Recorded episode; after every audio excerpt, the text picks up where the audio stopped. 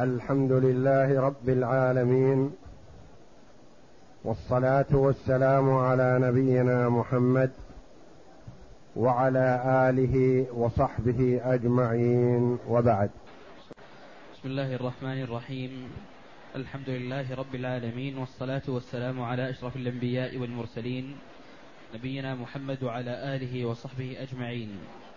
قال المؤلف رحمه الله تعالى: وإن اجتمع مع الفرد من غير جنسه كالنصف يجتمع مع أحد الثلاثة، السدس أو الثلث أو الثلثان، فأصلها من ستة. قول المؤلف رحمه الله تعالى: وإن اجتمع مع الفرد من غير جنسه، وهذا الكلام تحت باب أصول سهام الفرائض، وذكر الأصول ومخارجها، وقال قبل ذلك: وإن اجتمع معه فرض من جنسه، ثم قال: وإن اجتمع معه فرض من غير جنسه. هذه كلها تقدمت. إن اجتمع معه فرض من جنسه فأصلها من مخرج أقلهما، يعني اجتمع معه مع الفرض فرض من جنسه. ما هو جنسه؟ النصف والربع والثمن، هذه جنس، والثلث والثلثان والسدس، هذه جنس. إن اجتمع معه فرض من جنسه، اجتمع النصف والربع، فالمخرج من أقلهما. ما هو أقلهما؟ الربع من أربعة. اجتمع ثمن ونصف، زوجة وبنت، ثمن ونصف، فالمسألة أصلهما من أقلهما. ما هو أقلهما؟ الثمن، ومخرج الثمن من ثمانية. هذا إذا اجتمع مع الفرض فرض من جنسه، ثمن، ربع، نصف. الربع مع النصف زوج وبنت، من مخرج أقلهما الذي هو الربع، ثمن وبنت، زوجة وبنت، أقلهما الثمن من ثمانية، وهكذا. ثم قال بعد هذا بسطر ونصف: وإن اجتمع معه فرض من غير جنسه. اجتمع مع النصف ثلث، اجتمع مع الربع سدس، وهكذا. وإن اجتمع معه فرض من غير جنسه ضربت مخرج أحدهما في مخرج الآخر إن لم يتوافقا. ثلاثة وأربعة ما بينها وفاق، ضربت أحدهما في الآخر يخرج أصل المسألة من اثني عشر، لأن ما بينهم اتفاق. فما ارتفع فهو أصل لهما، أو وفق أحدهما في جميع الآخر، سدس وربع، مخرج السدس من ستة ومخرج الربع من أربعة.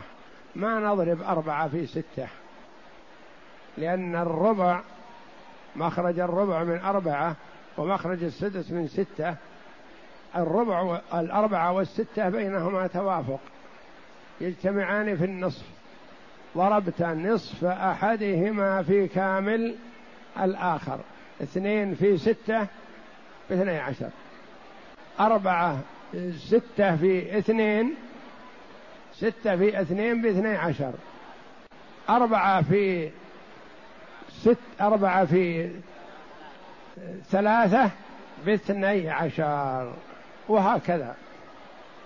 فلذلك صارت الأصول سبعة: النصف وحده من اثنين، والثلث أو الثلثان من ثلاثة، والربع وحده أو مع النصف من أربعة، والثمن وحده أو مع النصف من ثمانية، وهذه الأربعة التي لا تعول، لأن العولة فرع ازدحام الفروض، يعني يجتمع في المسألة فروض أكثر مما تستحق، يجتمع فيها أكثر مما تستحق، قد يجتمع فيها نصف ونصف وثلث وسدس، فيكون عبارة عن يجتمع فيها ثلاثة أنصاف، ما يمكن ثلاثة أنصاف، يجتمع فيها نصف ونصف وسدس وسدس وسدس، منين تأخذ هذه؟ نصفان وثلاثة أسداس فتعول هذه، لكن أصل أربعة ما يعول، لأنه ما يجتمع فيه غالبا الربع إلا نصف نصف وربع أو ربع، أو ما يكون فيه أكثر من هذا، لأنه إذا كان فيها نصف وربع فأصلها من أربعة، ولا تزيد على المسألة، ما تكون فيها مثلا تجتمع خمسة وهي من أربعة أبدا، لكن إذا وصلت إلى حد اثنى عشر قد تصل إلى سبعة عشر وهي اثنى عشر سهم، ولا يوجد ذلك هنا، يعني العول أصل اثنين وأصل ثلاثة وأصل أربعة وأصل ثمانية، هذه الأربعة ما تعول، ما يدخلها العول، بخلاف أصل ستة وأصل اثني عشر وأصل أربعة وعشرين تعول، وأكثرها عول أصل ستة، أصل ستة يعول إلى سبعة ويعول إلى ثمانية ويعول إلى تسعة ويعول إلى عشرة، وهذه نهاية عولها. وأصل اثني عشر يعول إلى ثلاثة عشر ويعول إلى خمسة عشر ويعول إلى سبعة عشر، وهذه نهاية عولها. أصل أربعة وعشرين يعول مرة واحدة إلى سبعة وعشرين. فلذا قالها هنا رحمه الله: وإن اجتمع مع الفرض من غير جنسه فرض، وجد معه فرض آخر من غير جنسه، نصف اجتمع معه ثلث، نصف اجتمع معه ثلثان مثلا، يجتمع نصف للزوج وثلثان للأختين من غير جنسه، كالنصف يجتمع معه أحد الثلاثة. ما هي الثلاثة التي من غير جنسه؟ نصف اجتمع معه واحد من الثلاثة من غير جنسه، النصف يجتمع معه السدس، النصف يجتمع معه الثلث، النصف يجتمع معه الثلثان، هذه تعول وينظر في أصلها. يجتمع مع أحد الثلاثة السدس أو الثلث أو الثلثان، فأصلها من ستة إذا كان في المسألة نصف وثلثان، صارت من ستة، إذا صار في المسألة نصف وثلث تكون من ستة، إذا كان في المسألة نصف وسدس تكون من ستة، إذا كان نصف ومعه واحد من الفروض الثلاثة التي من غير جنسه فأصلها ستة، فأصلها من ستة، لأنك لأنك إذا ضربت مخرج النصف في مخرج الثلث صار ستة، ويدخل العول هذا ويد ويدخل العول هذا الأصل لازدحام الفروض فيه، ويدخل العول في هذا الأصل الذي هو أصل ستة لازدحام الفروض فيه. نعم، انظر، نصف وثلثان أصلها من كم؟ من ستة، النصف ثلاثة، والثلثان كم؟ أربعة. عالت المسألة إلى كم؟ سبعة. يعني نقول المسألة من ستة وتعول إلى سبعة، فالذي له سدس نعطيه عبارة سبع، واحد من سبعة، والذي له نصف نعطيه ثلاثة من سبعة، والذي له ثلث نعطيه اثنين من سبعة، وهكذا. له ثلثان نعطيه أربعة من سبعة، يعني مسماها ثلثان وهي في الحقيقة دون، أقل. وهذا يدخله العول، فتكون الستة سبعة، وتكون السبعة وتكون الستة ثمانية، وتكون تسعة، وتكون عشرة، وهذا نهاية عولها. متى تكون ستة؟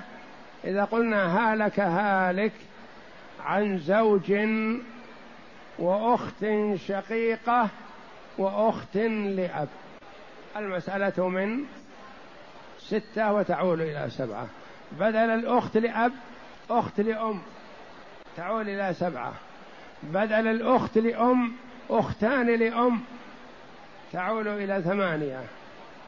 بدل الأختين لأم تكون أختان لأم وجدة، تعول إلى تسعة. بدلها يكون فيها مثلا زوج وأختان شقيقتان وأختان لأم وجدة، تعول إلى عشرة.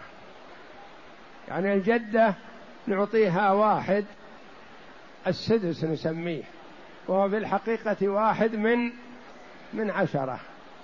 الزوج نعطيه النصف، كم؟ ثلاثة. ثلاثة من كم؟ من عشرة، يعني عبارة ثلاثة عشر، أقل من الثلث. هذا هو العول. تزدحم الفروض في المسألة فيقل الفرض، يعني يأخذ الفرض اسما وهو ما يصفي له هذا، ما يصفي له النصف، يأخذ ثلاثة من عشرة، يأخذ الثلث اثنين من عشرة، خمس عبارة، وحنا سميناه له الثلث وهو ما أخذ إلا الخمس. فهذا العول الذي هو نقص في الفروض. نعم. وإذا اجتمع مع الربع أحد الثلاثة فأصلها من اثني عشر. إذا اجتمع مع الربع أحد الثلاثة، ما المراد بالثلاثة؟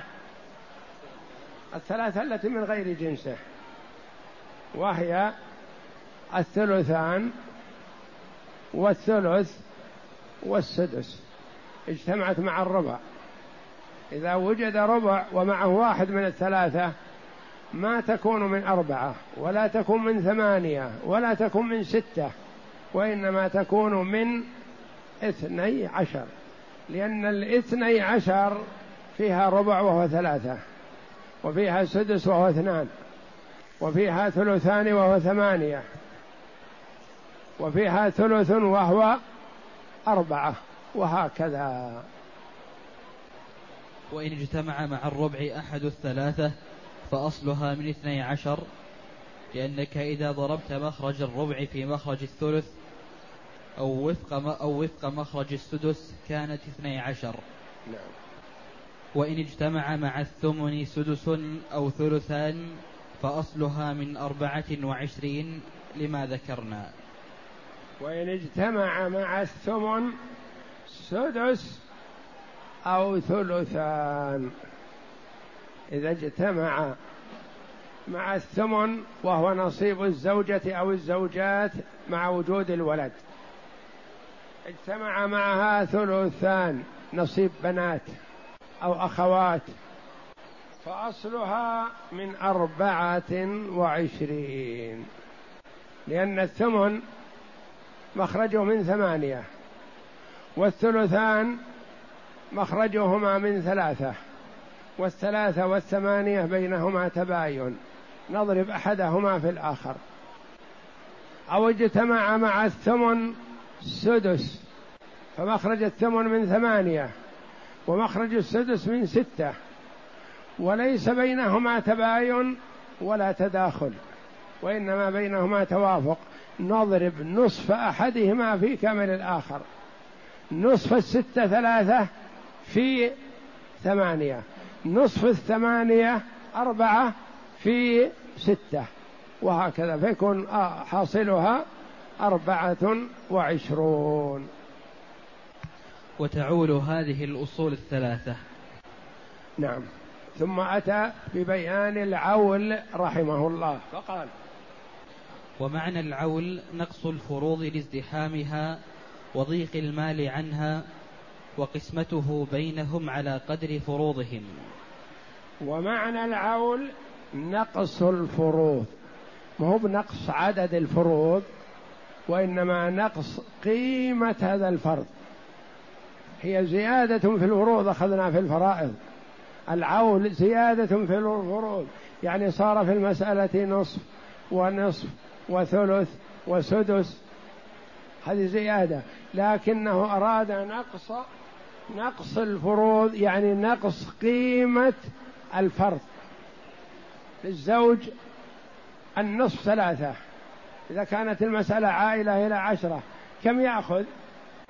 يأخذ ثلاثة من عشرة، عبارة أخذ ثلاثة عشر، أقل من الثلث. نقص فرضه أم زاد؟ بل نقص. فمعنى العول نقص الفروض لازدحامها وضيق المال عنها. نعم.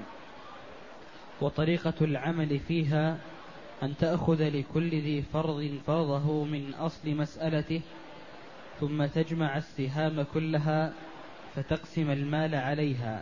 طريقة هذه القسمة سهلة، والعول سهل، ويقاس عليه مثلا قسمة المال الموجود على الغرماء، إذا كان مثلا السهام فيها ثلث وفيها نصف وفيها نصف وفيها سدس وفيها سدس، كيف نطلع هالسهام هذه؟ نجمعها ثم نعطي كل واحد عدد سهامه من أصل عول المسألة. هلك هالك عن زوج وأخت، المسألة من اثنين، كل واحد يأخذ واحد، خلاص، هذه يسمى عادلة. هلك هالك عن زوج وأخت شقيقة وأخت لأب، المسألة من ستة، لأن فيها أخت لأب لها سدس، نعطي الزوجة النصف ثلاثة والأخت الشقيقة النصف ثلاثة، ونعطي الأخت لأب السدس تكملة الثلثين. كم اجتمع عندنا من بأصل المسألة مع العول؟ سبعة. كيف نطلع النصف؟ نعطي الزوج ثلاثة من سبعة، نقسم المال على سبعة، نعطي الزوج ثلاثة أسباع، يقول أنا لي ثلاثة أسداس، لي النصف، نقول نعم لك النصف، لكن عالت المسألة، وجد معكم شريك زاحمكم، فنعطيه ثلاثة من سبعة، ونعطي الأخت الشقيقة ثلاثة من سبعة، ونعطي الأخت لأب واحد من سبعة. تقول يا سبحان الله، كيف أخذ سبع؟ أنا لي السدس، بخسموني حقي. نقول ما بخسناك وحدك وإنما الجميع، لأنكم تزاحمتم في هذا الفرض. جت معهم جدة، صرت أعول إلى ثمانية، نعطي الزوج ثلاثة من ثمانية النصف، ونعطي الأخت الشقيقة ثلاثة من ثمانية، ونعطي الجدة واحد من ثمانية، ونعطي الأخت لأب واحد من ثمانية، وقد تكون معهم أخت لأم فنعطيهم واحد من تسعة، وهكذا. فالعول نقص الفروض لازدحامها وضيق المال عنها. وطريقة العمل أن تأخذ لكل ذي فرض فرضه من أصل مسألته، يعني تقول للزوج النصف ثلاثة من أصل المسألة، وللأخت الشقيقة النصف، ثلاثة من أصل مسألتها، وللأختين لأم من الثلث اثنان، نجمعها ثلاثة وثلاثة واثنان أصبحت ثمانية، نقسم المال على ثمانية ونعطيهم النسبة هذه من أجل أن يدخل النقص على كل واحد، ما نعطي الأولين ثم نحرم الآخرين، لا. وهذا باتفاق العلماء رحمهم الله إلا ابن عباس رضي الله عنه، ابن عباس ما وافق في العون، أول من أعال المسائل عمر بن الخطاب رضي الله عنه، وما وجد عول في حياة النبي صلى الله عليه وسلم ولا في خلافة أبي بكر الصديق رضي الله عنه، أول ما وجد العول في خلافة عمر رضي الله عنه، وقال كيف أعمل نصفان وثلث، منين أطلع الثلث، منين أطلع نصفان وثلاثة أسداس، منين تطلع؟ فاتفق رأي الصحابة رضي الله عنهم على طريقة العول، وهذه طريقة حسنة باقتسام الأموال التي تقل عن قدر الحقوق. ابن عباس رضي الله عنه ما وافق على العول، يقول اعطي الأولين والتالي ما له شيء، أيهما التالي؟ كل واحد له فرض رضي الله عنه وأرضاه، كان هذا اجتهاده، كل واحد له فرض، زوج وزوجة وأخت لأب، يقول أعطي الزوجة النصف والأخت الشقيقة النصف ولا أعطي الأخت لأب شيء، فرض، فإن كانت اثنتين واثنتان فلهما الثلثان مما ترك. فالعول وجد في خلافة عمر رضي الله عنه، وهو أول من أعال المسائل وأقره الصحابة رضي الله عنهم. وطريقة العمل، نعم، وطريقة العمل فيها أن تأخذ لكل ذي فرض فرضه من أصل مسألته، ثم تجمع السهام كلها فتقسم المال عليها، تقسم المال عليها على السهام التي اجتمعت، ولا تقسمه على الستة، تقسمه على السبعة إذا كان عولها على سبعة، تقسمها على الثمانية إذا كان عولها إلى ثمانية، تقسمها على تسعة إذا كان عولها على تسعة، تقسمها على عشرة إذا كان عولها إلى عشرة، وهذا نهاية العول. فيدخل النقص على كل ذي فرض بقدر فرضه، بقدر فرضه، كل واحد يأتيه نسبة نقص مساوية لقدر فرضه، ما تجعل نقص صاحب النصف مثل نقص صاحب السدس، لا، وإنما بالنسبة، كل واحد على قدر فرضه.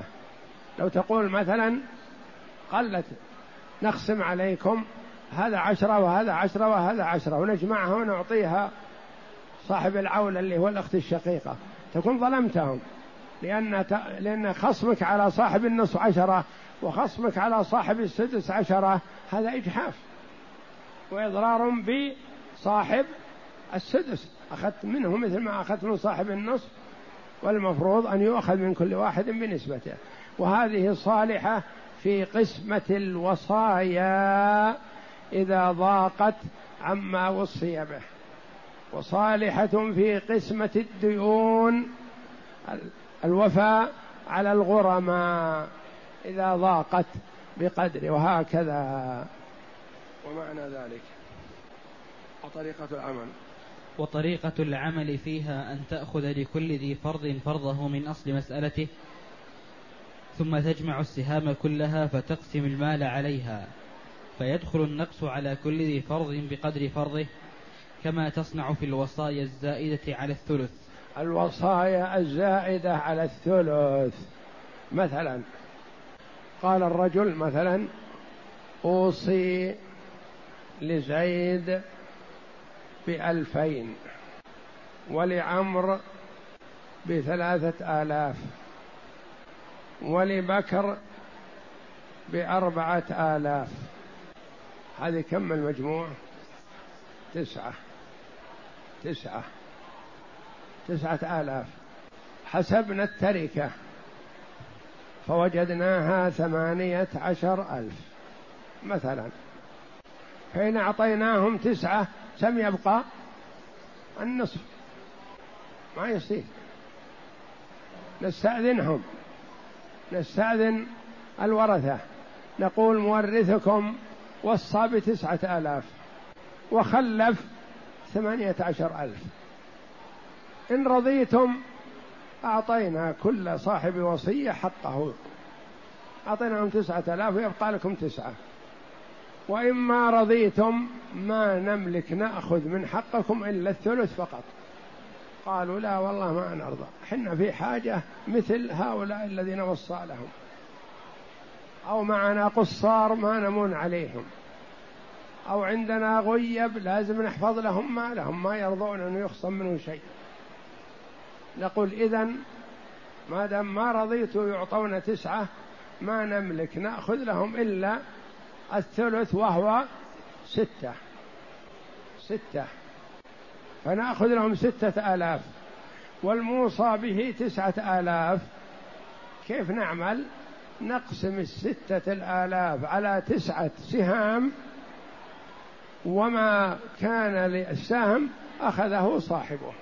صاحب ثلاثة الأسهم يعطى ثلاثة، وصاحب السهمين يعطى سهمين، وصاحب الأربعة يعطى أربعة، وهكذا.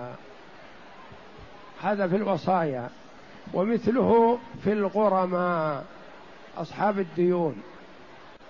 صفينا تركة المتوفى أو صفينا تركة وهو حي يرزق عندنا، حجرنا عليه وبعنا جميع ممتلكاته لأن عليه ديون كثيرة، فحجرنا عليه وبعنا جميع ممتلكاته، صفت جميع ممتلكاته أربعة وعشرين أربعة وعشرين ألف. نظرنا الديون التي عليه وجدناها ثلاثين ألف، لو أعطينا الأول والثاني والثالث حقوقهم كاملة بقي الأخيرون ما لهم شيء، وإنما نقسم الأربعة والعشرين على الثلاثين وكل يأخذ نسبته. صاحب النصف مثلا الذي له خمسة عشر ألف من الثلاثين الدين يأخذ النصف من المال الموجود بين أيدينا اثنى عشر ألف، ما له أكثر من هذا. يقول أنا لي خمسة عشر ألف، نقول احمد الله جاءك هذا المبلغ يكفيك ولا يروح كله، لك اثنى عشر. صاحب السدس صاحب السدس له خمسة آلاف دين، نعطيه السدس الأربعة والعشرين، كم هي؟ أربعة، نعطيه أربعة آلاف. يقول أنا حقي خمسة، يقول هكذا القسمة، قسمنا المال. ما يصلح أن نعطي صاحب الخمسة عشر خمسة عشر ألف كامل ونقسم على اللي بعده أكثر، وإنما كل واحد بنسبة ما له. وهذه طريقة حسنة في قسمة الوصايا، وفي قسمة الحقوق والديون على الغرماء، وفي قسمة الفرائض التي دخلها العول، كما تصنع في الوصايا الزائدة على الثلث، وفي قسمة مال المفلس على ديونه. وهذا قول عامة الصحابة رضي الله عنهم إلا ابن عباس رضي الله عنهما. ابن عباس رضي الله عنهما خالف في مسألة العول، والجمهور دليلهم واضح، وأعطوا كل إنسان نسبته ولا حرموا أحد. وهو رضي الله عنه يرى أنه يعطي أصحاب الحقوق، يبدأ بالأول فالأول، أيهم الأول؟ الأخت الشقيقة أم الأخت لأب؟ كل واحد يقول حقي. الزوج أم الأخت لأب؟ كل واحد يقول حقي. فنعطيه كل واحد، ويدخل النقص على كل واحد بنسبة حقه. ولا يصح أن نقول نخصم عليهم كل واحد ألف أو كل واحد خمسمائة، ما يصلح. وإنما خصمنا على صاحب النصف أعطيناه اثنى عشر، خصمنا عليه ثلاثة آلاف، وصاحب السدس أعطيناه بدل الخمسة أعطيناه أربعة، خصمنا عليه ألف بنسبته، وهكذا.